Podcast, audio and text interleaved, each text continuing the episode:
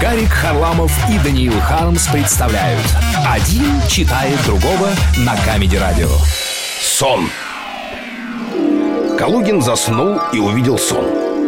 Будто он сидит в кустах, а мимо кустов проходит милиционер. Калугин проснулся, почесал рот и опять заснул. И опять увидел сон, будто он идет мимо кустов, а в кустах притаился и сидит милиционер Калугин проснулся, подложил под голову газету, чтобы не мочить слюнями подушку, и опять заснул. И опять увидел сон, будто он сидит в кустах, а мимо кустов проходит милиционер. Калугин проснулся, переменил газету, лег и заснул.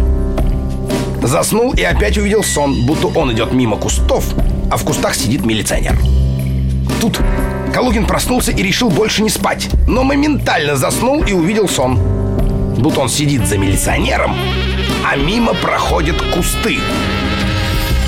Калугин закричал и заметался в кровати, но проснуться уже не мог. Калугин спал четыре дня и четыре ночи. И на пятый день проснулся таким тощим, что сапоги пришлось подвязывать к ногам веревочкой, чтобы они не свалились.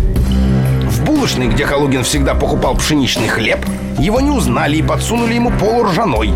А санитарная комиссия, ходя по квартирам и увидя Калугина, нашла его антисанитарным и никуда не годным и приказала выкинуть Калугина вместе с ссором. Калугина сложили пополам и выкинули его как ссор.